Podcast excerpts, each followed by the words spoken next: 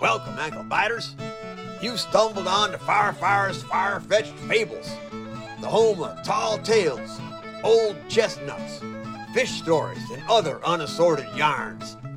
We mostly cater to the young'uns here, but you grown-ups can have a listen too. If you have a mind to, tap on the subscribe button, whatever that is, or like us on the Facebook.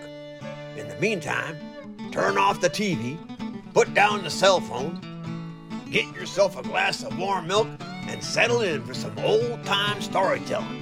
Tonight's episode Chapter 5 Paul's Camp in Maine.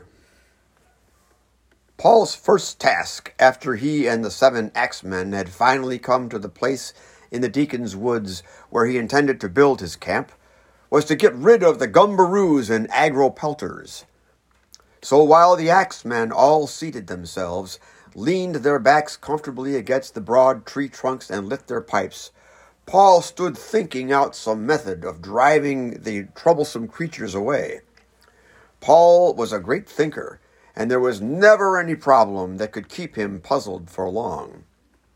The gumbaroos are afraid of fire, he said to himself, and they will run away if they notice even the slightest sign of it. Now, that is a weakness that I ought to be able to use against them. But how? And he thought so hard over the matter that the seven axemen could hear the low whir of his brain working. Just then, a big cloud of smoke from one of the axemen's pipes floated up and encircled Paul's head. And when he finally stopped coughing and had caught his breath again, a look of great satisfaction spread over his face. He had figured out a way to drive the gumbaroos away. I want you bullies to rest up for a few days, he said to the seven axemen, and there was a twinkle in his eyes. There's plenty of hard work on the job ahead, but I'm not quite ready for you to start on it yet. So just you sit around and take things easy for a while until I am ready for you to begin. And he tossed down his big tobacco pouch where all could reach and sauntered away. The seven axemen looked at one another and grinned, and then proceeded to fill up their pipes again. If their new boss wanted to pay them their wages just for loafing, why, they were perfectly willing to accommodate him. They had often looked forward to such times as this, when they might take their ease and talk and smoke together, all without being worried by the thought that they were leaving necessary tasks undone or were losing valuable working time. Never before had the opportunity of indulging in such fancied leisure come to them, and now they settled back to enjoy themselves to the fullest extent. Many were the subjects which they discussed, and great the problems which they settled. Countless were the tales of woodland adventure which they told, and mighty were the labors each performed in the telling. Oh, wonderful men, those seven axe men! Wonderful in brain as well as in muscle. So tireless were their minds that they could listen to the same joke a hundred times a day and laugh each time harder than the last. And all the time while they rested, they smoked their pipes, wonderful old pipes which they had used constantly through many, many, many years. Each one used up two bushels of tobacco every time it was filled. And by the time the second day had come to an end, the contents of Paul's tobacco pouch were almost half gone. The smoke hung over the land like a cloud, and for hundreds of miles there was not a gumbaroo to be found in the woods. The fierce creatures, sniffing the strangling smoke which filled the air, had been fooled into thinking that a terrible fire was raging through the forest. Frightened nearly out of their wits, they had scrambled away as fast as they could roll. No one knows how far they went ere their flight ceased, for they were never seen nor heard of again in that part of the country. Getting rid of the agropelters was the next task, and this required a little more work. Paul called the seven axemen to him, and they were very glad to put away their pipes and gather around him. They had smoked so much that their tongues were sore, and their two day rest had grown so tiresome that they were anxious to get back to the hard work again. These agropelters all hide away in the hollows of dead trees, Paul told them. Now I want you to get your axes and wander through the timber. Every time you see a dead tree, or one with a hollow in it, chop it down and split it open. After you have done that, we'll start putting up the camp. With a whoop, the seven axemen set about the task as if it were a great game. Being so large and strong, they had no fear of the animals, and as one blow from their great axes was usually enough to smash even the most hollow, biggest tree into splinters, they worked very fast. It was only a day or so before there was not a hollow tree to be found standing in all Deacon's timberland. And with their hiding places all gone, the agropelters also fled far away. Paul was very much pleased that the woods were now safe for ordinary men, and he praised the seven axe men highly for their work. He set them to putting up bunkhouses and stables and the cook shanty for the new camp, and he ordered the little chore boy to carry the word far and near that now, since the dangerous animals were all driven out of the woods, he would be giving high pay that winter to all loggers who cared to join his crew. Men soon began drifting into camp from every direction, and Paul hired all the best ones. A man had to be extra good to get a job with Paul Bunyan, but even so, it wasn't very long before he had gathered together as sturdy a bunch of woodsmen as has ever been seen.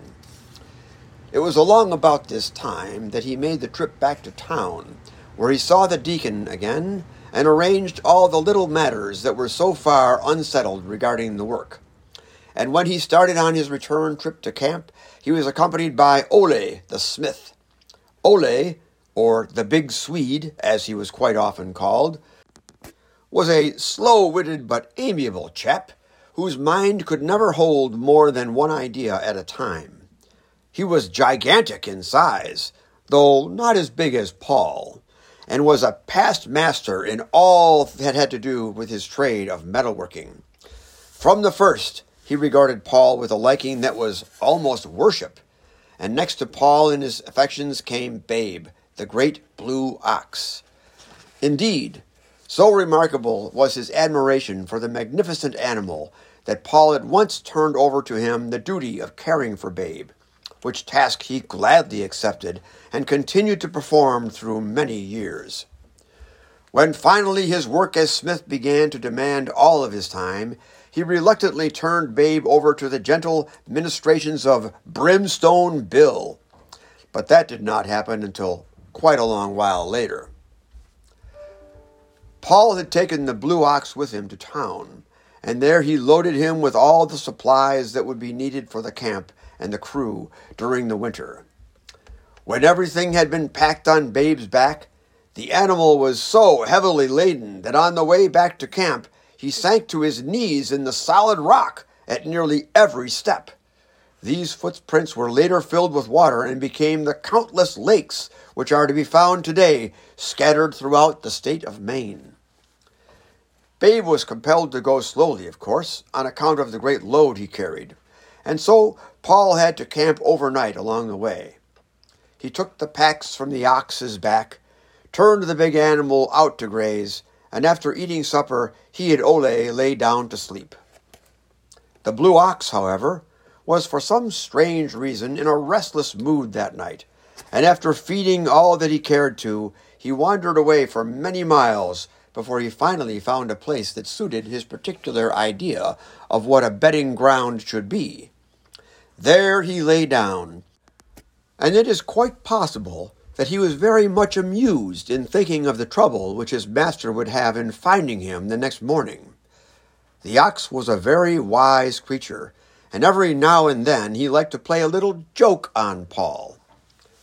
Along about dawn, Paul Bunyan awoke and looked about for his pet. Not a glimpse of him could he get in any direction, though he whistled so loudly for him that the nearby trees were shattered into bits.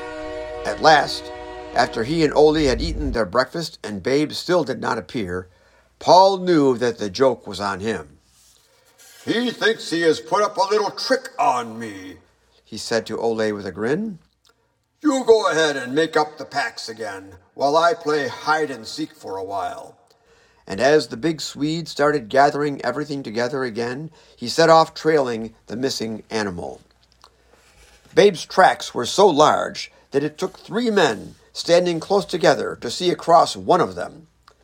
And they were so far apart that no one could follow them but Paul, who was an expert trailer. No one else ever being able to equal him in this ability. So remarkable was he in this respect that he could follow any tracks that were ever made, no matter how old or how faint they were. It is told of him that he once came across the carcass of a bull moose that had died of old age, and having a couple of hours to spare, and being also of an inquiring turn of mind, he followed the tracks of the bull moose back to the place where it had been born. Being such an expert, therefore, it did not take him very long to locate Babe. The great blue ox, when he at last came across him, was lying down contentedly, chewing his cud, and waiting for his master to come and find him. You worthless critter, Paul said to him, and thwacked him good naturedly with his hand. Look at the trouble you have put me to, and just look at the damage you have done here. And he pointed to the great hollow place in the ground which Babe had wallowed out while lying there. The ox's only reply was to smother Paul for a moment with a loving, juicy lick of his great tongue, and then together they set off to where Ole was waiting for them. Anyone, by looking at a map of the state of Maine, can easily locate Moosehead Lake, which is, as history shows, the place where the great blue ox lay down. By the time that Paul, Ole, and Babe arrived at the logging camp, the first snow had begun to fall and Paul began to work in earnest. He organized his crew so that each gang of men had a certain task to do, and the rules he developed here and used in his later logging operations have been followed more or less in all lumber camps ever since.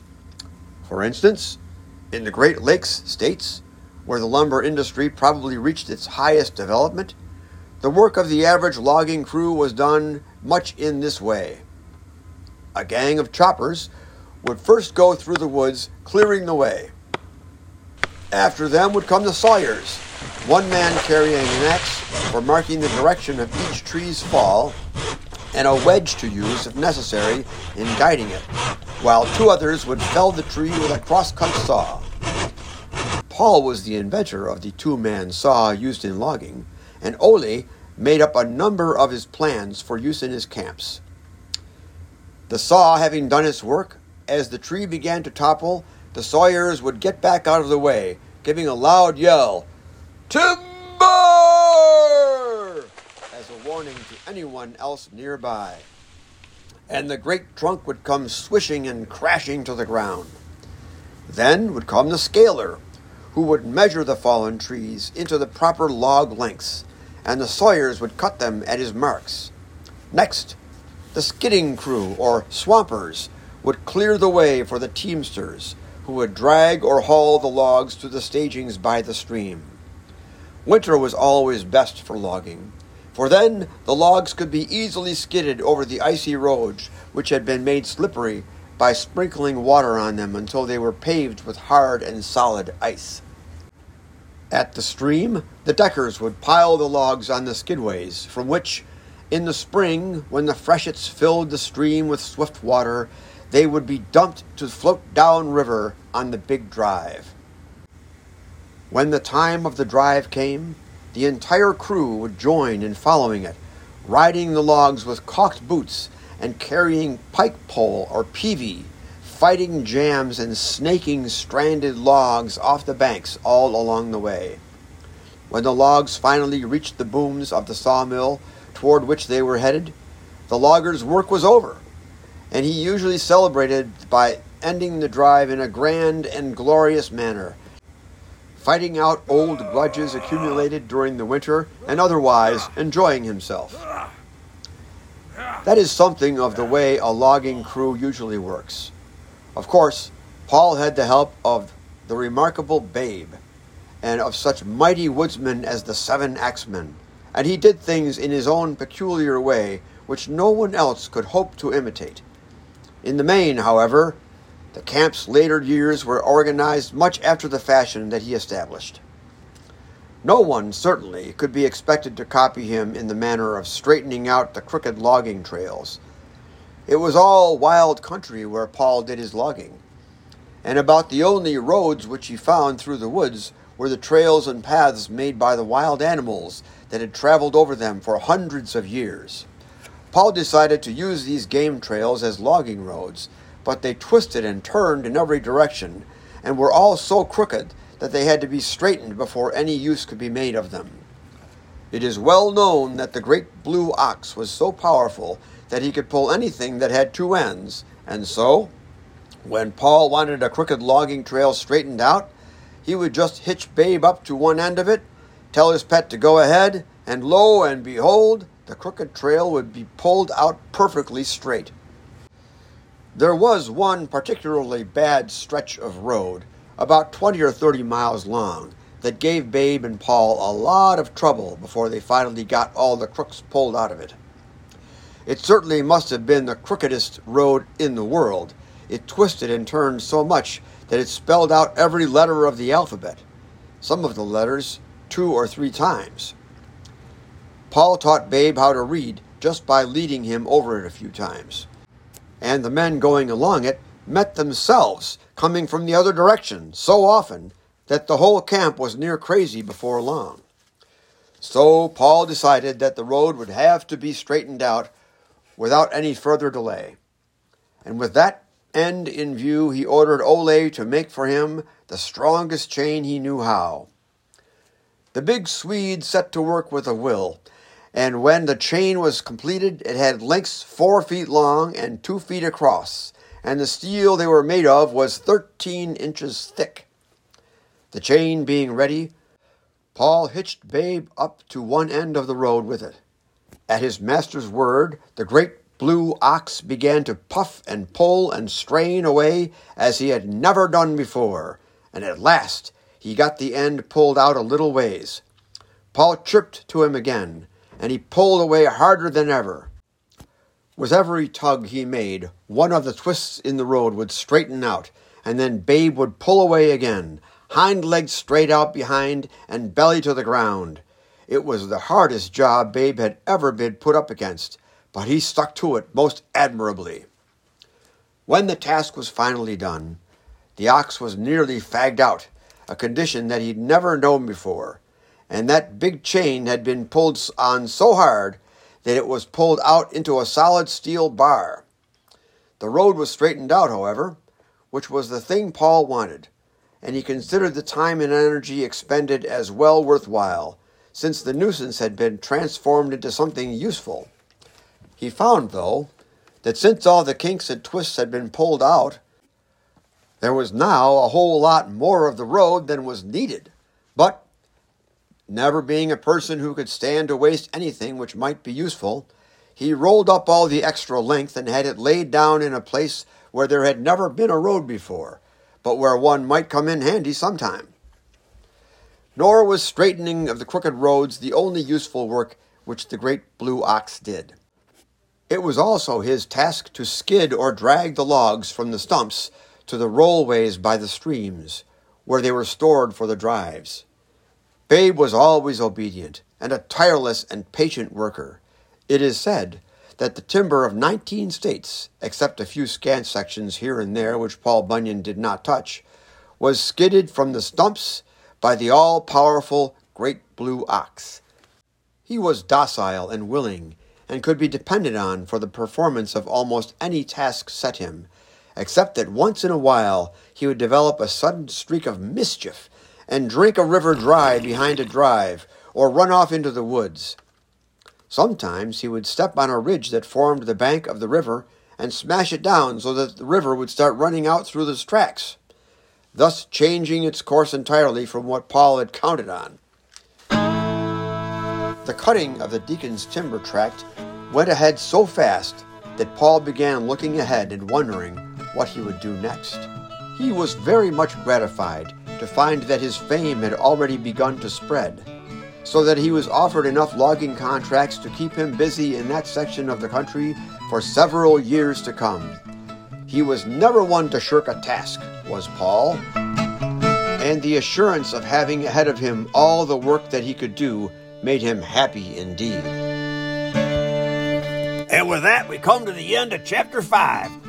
Not a bad story so far, but there's plenty more, and you won't want to miss the next episode of Firefire's Far-Fetched Fables on this here podcast channel. In the meantime, mind your manners at the dinner table, and always help your mom clean up the dishes, you little rascals.